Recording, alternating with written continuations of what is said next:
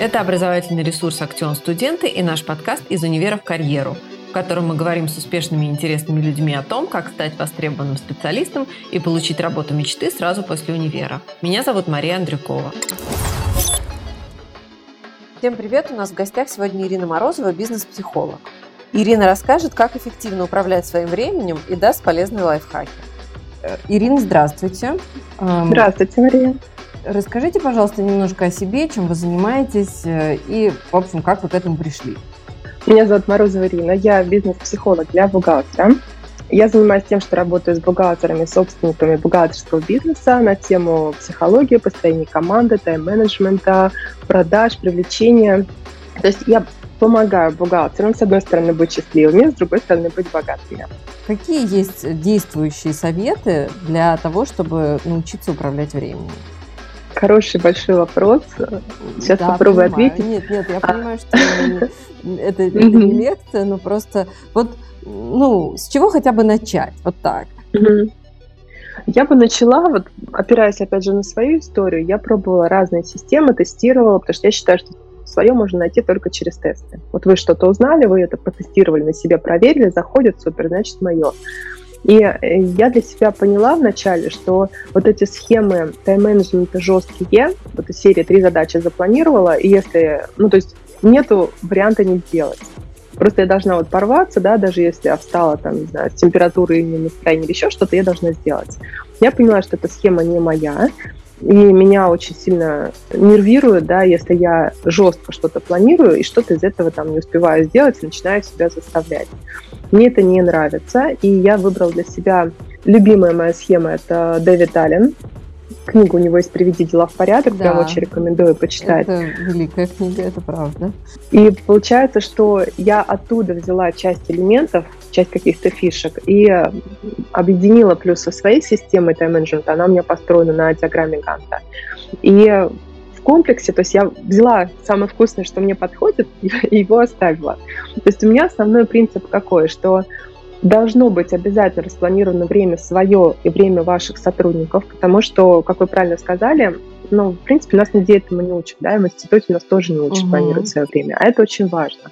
Это такой и важно... skill. Я да. секундочку вас перебью, потому что мы угу. студентам говорим, что вот есть, ну, что в институте их учат каким-то хард э, вещам, да, там, не знаю, там, как э, разбираться с оборотной сальдовой ведомостью, что такое инвестиционная оценка, это все понятно. Ну, то есть это непонятно, но понятно, как этому научиться.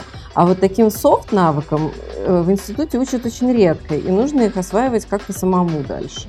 Например, вот, вот так, как вы говорите. Да, и у меня, кстати, была идея одно, одно время, что мне хотелось э, договориться с институтом, просто ходить читать э, вот такие лекции, чтобы они были обязательны. Кажется, потому что когда бухгалтер...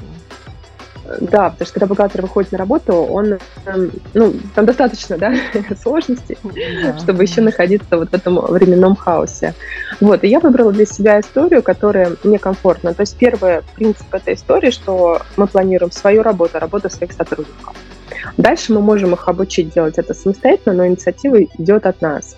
Дальше вторая история, это должно быть наглядно. Для меня наглядность – это диаграмма Ганта, можно погуглить, посмотреть, как это выглядит. Это таблица, когда видно каждый, каждого сотрудника, кто чем занимается, в какой интервал времени, с каким результатом и какой статус по этой задаче. Мне не заходят списки. Ну, то есть списки задач у меня, это, знаете, такой типа текучки. Ну, вот mm-hmm. что-то быстрое, да, вот надо, не знаю, там, отправить кому-нибудь что-нибудь на почту, или посмотреть одну цифру и написать. Вот это все у меня был просто лист бумаги, который лежал на рабочем столе, и сейчас я также делаю. Сейчас у меня просто единственное, это перекочевало в заметки в электронном виде. И я быстро туда внесла, открыла список, быстренько сделала, отметила. А системные задачи, что касается отчетности, каких-то сроков оплаты налогов, каких-то сроков э, сбора документов, проведения актов сверок, это все, это системные задачи, они не неожиданные, да, это не позвонить, написать, это системные задачи, которые должны быть в плане. И фишка плана в том, что, во-первых, каждый сотрудник видит, э, как его работа связана с работой другого. Да, если mm-hmm. кто-то свои сроки пропускает, то следующий а, тоже начинает страдать по срокам. То есть они тут друг друга стимулируют и а, руководитель видит статус, что происходит, да, то есть мы уходим от истории, а, с чего вообще все это началось, когда отчетность сдавалась в последний день. в последний день, там, в 23.59, ура, успели. Ну, то есть это ужасно, mm-hmm. это дичайший стресс. Я знаю, что многие до сих пор сейчас так делают. И а, когда мы это делаем с планом, мы это делаем заранее, и мы вот эти форс-мажоры, мы их заранее вылавливаем. То есть это однозначно уже не история авралов, это не стрессовая тема, это мы за, где-то дней за пять мы сдаем отчет. Но это классно, то есть у нас это уже плановая задача, а не так, что все побежали быстрее, отчетный период, все, все там в огне. Нет, это не так. Поэтому наглядность. И дальше, что еще, с чем я столкнулась, то, что сотрудники не успевают делать свои задачи. Когда они тебе говорят, что я не успеваю, ну, что можно ответить, если нет системы? Ну, как бы, на мой взгляд, нечего, да, потому что нечего разбирать, нет предмета для разбора. А тут, получается, мы, что, допустим, я вводила для сотрудников? Мы вводили один день, э, методический день. Что такое методический день? Это когда э, в бухгалтерию никто не приходит. То есть есть вот несколько часов тишины, это просто драгоценнейшее время, когда никто не отвлекает бухгалтера, и он занимается как раз какими-то важными задачами, которые он запланировал. Плюс мы вводили временные интервалы для платежей, например, для выставления счетов.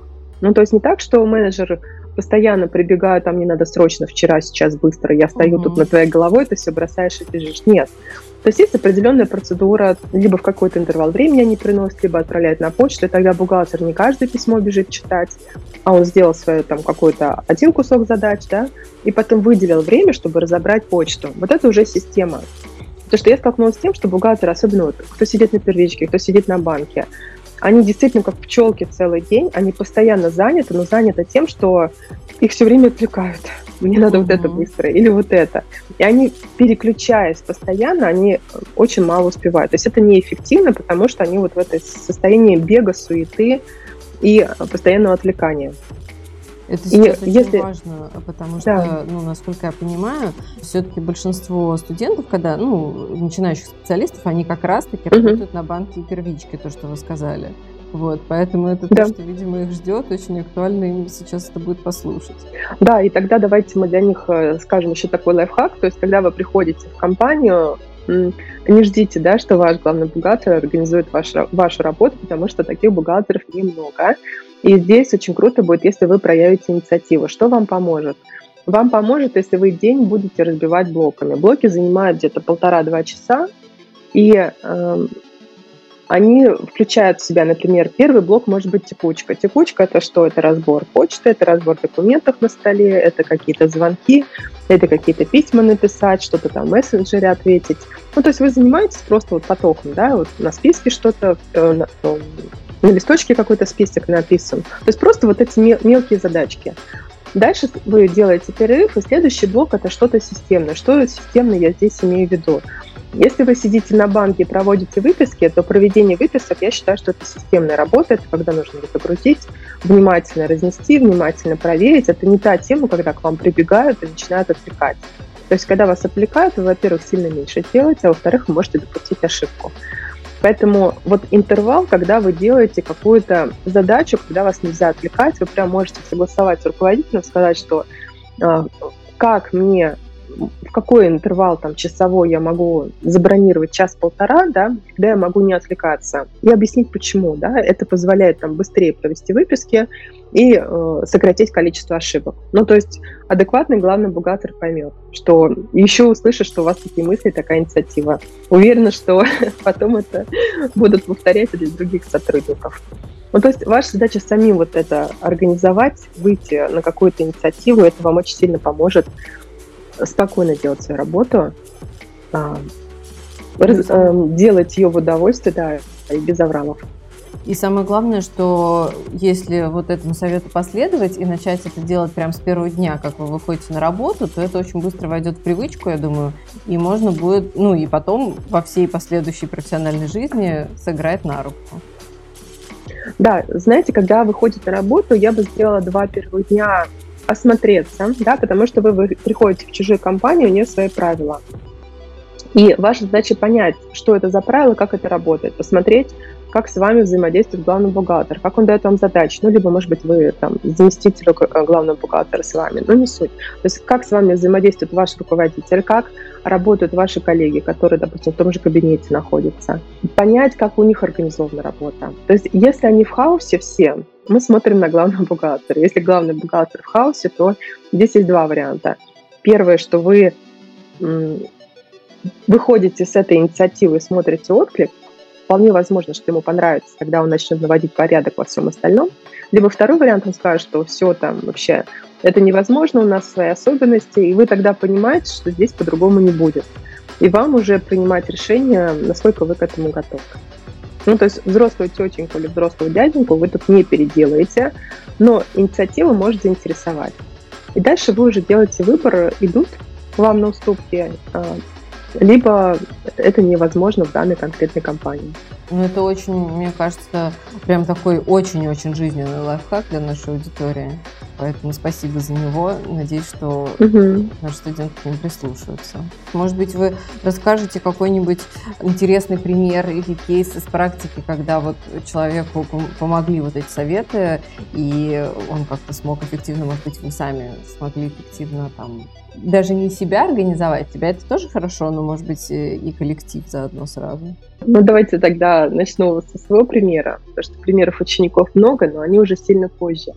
А, у меня сначала была история как раз хаоса. Я была вот тем главным бухгалтером, который находится в хаосе, и я в этот хаос вовлекала своих сотрудников. То есть прилетела срочная задача, все, все, все бросаем, побежали.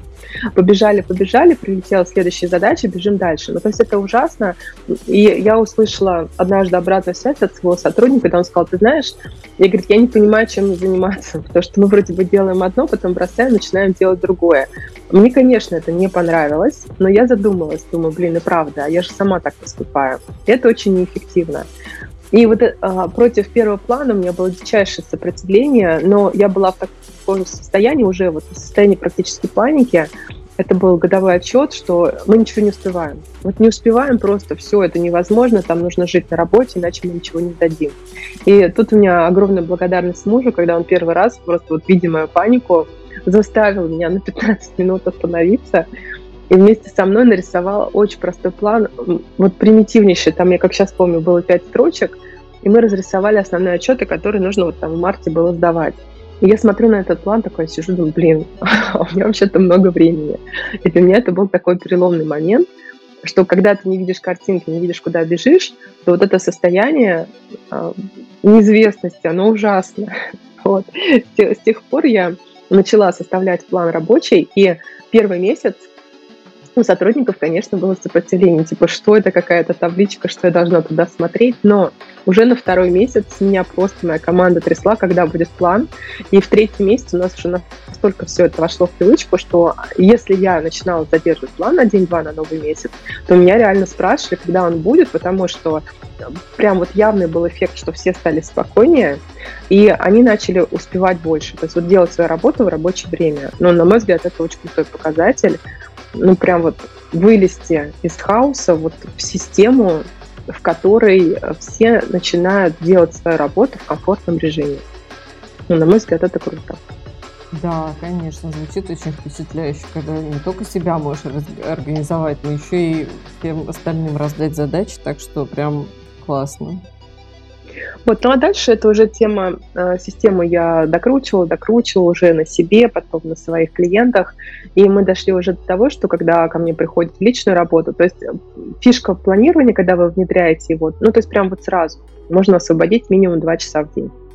И вторая тема, это то, что я вам немножко рассказала про организацию рабочего дня. Если вы его, его организуете, да, а не просто пришел и начал делать то, что там прилетело. А если вы его организуете, то у вас еще будет там минимум час-полтора свободного времени. Но самое главное, что нет вот этой темы бесконечных пожаров, потому что я в этом жила достаточно долго. Я помню этот момент, когда приходит письмо очередное в почту, и в заголовке капслуком написано «срочно», я mm-hmm. не открываю это письмо, потому что у меня вот прям уже практически физическая аллергия на слово «срочно». Вот срочно, очень срочно, с восклицательными знаками. Ну, то есть я поняла, что каждый мой день каждые 8 часов, это почему-то срочно. Ну, в смысле?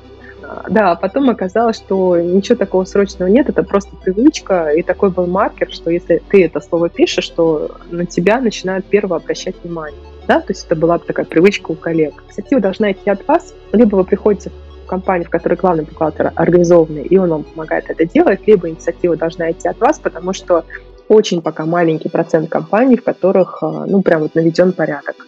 Все остальные ты просто приходишь, тебе что-то там дают, и ты начинаешь сам пытаться в этом разобраться. И если системы нету, то вот эта тема, что я не успеваю, да, остаюсь вечерами, она очень частая. Ну, насколько вам это нужно, да? Мне кажется, что не нужно, потому что студентов все-таки период, когда хочется гулять, хочется встречаться с друзьями, ну, когда еще, да, если не Конечно. сейчас.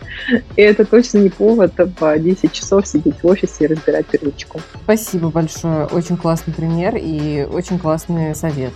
Э, надеюсь, что они помогут нашим слушателям. Я вот, например, себе тут записала. Супер. Мария, спасибо за приглашение. Да, да я буду рада, что, что вы, наши слушатели, взяли себе какие-то фишки и их оперативно внедрили. Спасибо, что дослушали до конца. В описании выпуска вы найдете список курсов, которые помогут вам набрать те навыки, о которых сегодня говорил наш эксперт.